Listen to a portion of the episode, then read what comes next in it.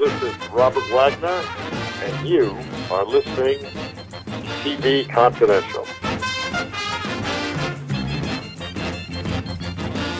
One of the biggest surprises for me, Shirley, is before you were offered the Partridge Family, you were also offered the role of Carol Brady on the Brady Bunch. That's right. Yes, I was. I've never read that anywhere else before.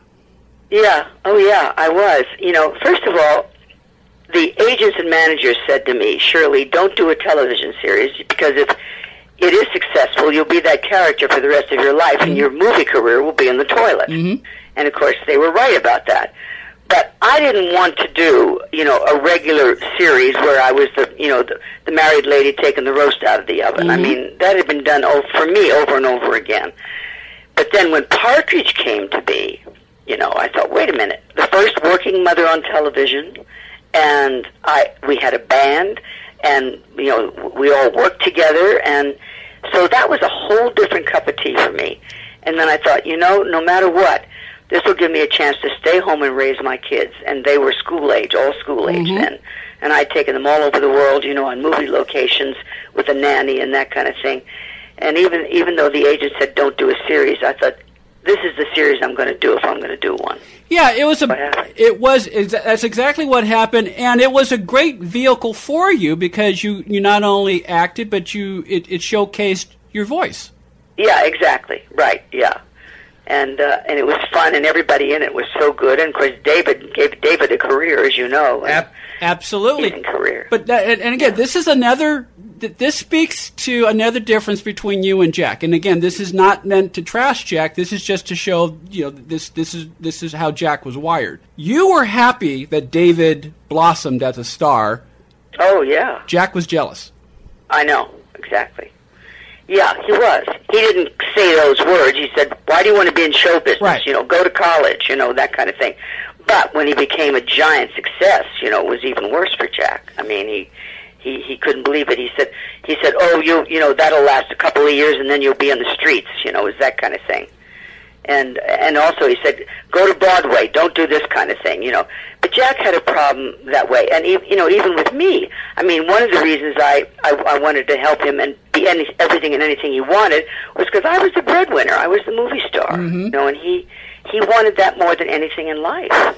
Yeah, which is, but and again, and again, it's it, it is a tragic character flaw that uh, we see not only in people in the entertainment industry, we That's see right. in we see in just about every walk of life, and Yeah, you're right. Absolutely. and it, it it has destroyed it has destroyed many a marriages, no matter what you do for a living. Oh, sure. Yeah. There's no doubt about it. Yeah, and I, as I said, I, you know, if, if Jack was, was still alive, I don't know whether I would have married again, because he, you know, he was the man I adored. But being who I was, and and, and as I said, unfortunately, his career was just beginning to rise Yeah. when he did pass away. So that was the sad part too. Whale song, soft and low, sing me a story as gently you go. I know that one of your favorite episodes of Partridge was the one where you did the whale song. Oh, I love that song so much. Well, you know, in all the four and a half years of doing the show, Ed, I only had two solos. two solos. Yeah.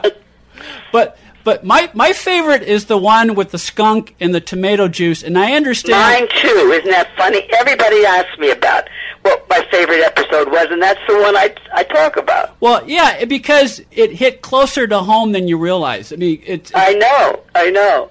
It was such fun that Yeah, one. yeah. You know, we had a lot of interesting people work on the Partridge Family too, and got their career going on the Partridge Family, which Rob- was interesting. you Rob know. Reiner, Farrah Fawcett, Stu Margolin, uh, Lou Gossett, Richard Pryor. You know, a lot, lot, lot of people, and and um, and, and of course Susan Dey became a big star a few years later with L.A. Law, and then Exactly right. Yeah. So, let's see. You, you talk about a lot of your leading men in the book. There are two actors that you don't mention that I want to ask you about. One is Dabney Coleman, who you did that. Uh, you, Oh, I love Dabney. Yeah, yeah, right. who you worked on on Slap Maxwell. Yeah. Yeah, I, I understand. Um, And- this goes back to making you laugh. I, I understand that uh, he made you laugh when he first welcomed you onto the, onto the set. Absolutely did. That's exactly right. I forgot now what he said, but it was hysterical because I was, you know, I was a little nervous about working with him Yeah. because I didn't know him, I had never met him, and it was a little later in my career. So I, Okay. I walked on the set, he was hysterical. Okay, well, I'll, You know, I'll, I'll, I'll prompt you on the story. Um, Please. What I read was he sent you. J- Dabney had kind of a had had a very sly sense of humor, I know, yeah. and he gave you a big bouquet of roses and a note saying, "Don't screw up." That's right. I knew it was it's exactly that. I wasn't sure that he said it to me when I walked in the office, or you know, Yeah. I- yeah, that's exactly right. Yeah, It and, was so great. Yeah, and, and- it made me feel so comfortable. and and that was that was a good role for you because and again this goes back to elegant. I mean this goes back to perception. We think we tend to think of you and Lulu Baines notwithstanding, we tend to think of you as elegant roles, and you played a very you know uh, down to earth woman who dressed in Sears and Ro- Ro- Roebuck. Right. And, and it was it was it was just it was But like, those are the roles that I wanted to play. Ed. Yeah. And you know, I had a hard time getting them. I mm-hmm. mean, you know, I had, as I said, had had Gantry not happened, I wouldn't have had the career I've had today. Yeah. Because everybody thought of me as a singer, and as singer, they. You know, they don't think of you as an actress. Yeah. So I had to find roles and look for roles that had that were edgy, that were different. You know, from prostitutes to you know whatever. And I'm so glad I did. You know, uh, because it gave me a career in acting. we're, we're mentioning before the perception uh, if you did if you did television you, it would kill your movie career and that kind of speaks to once upon a time you either did film or you did television and you didn't do both but i understand an early television role brought you to the attention of burt lancaster and eventually That's elmer exactly right. Yes, it was a Playhouse 90. If you remember, the show was live television, mm-hmm. and I did a thing called The Big Slide with Red Skelton, mm-hmm. and it was a wonderful hour and a half show. And I played an alcoholic sunshine girl in the Mack Sennett era who commits suicide.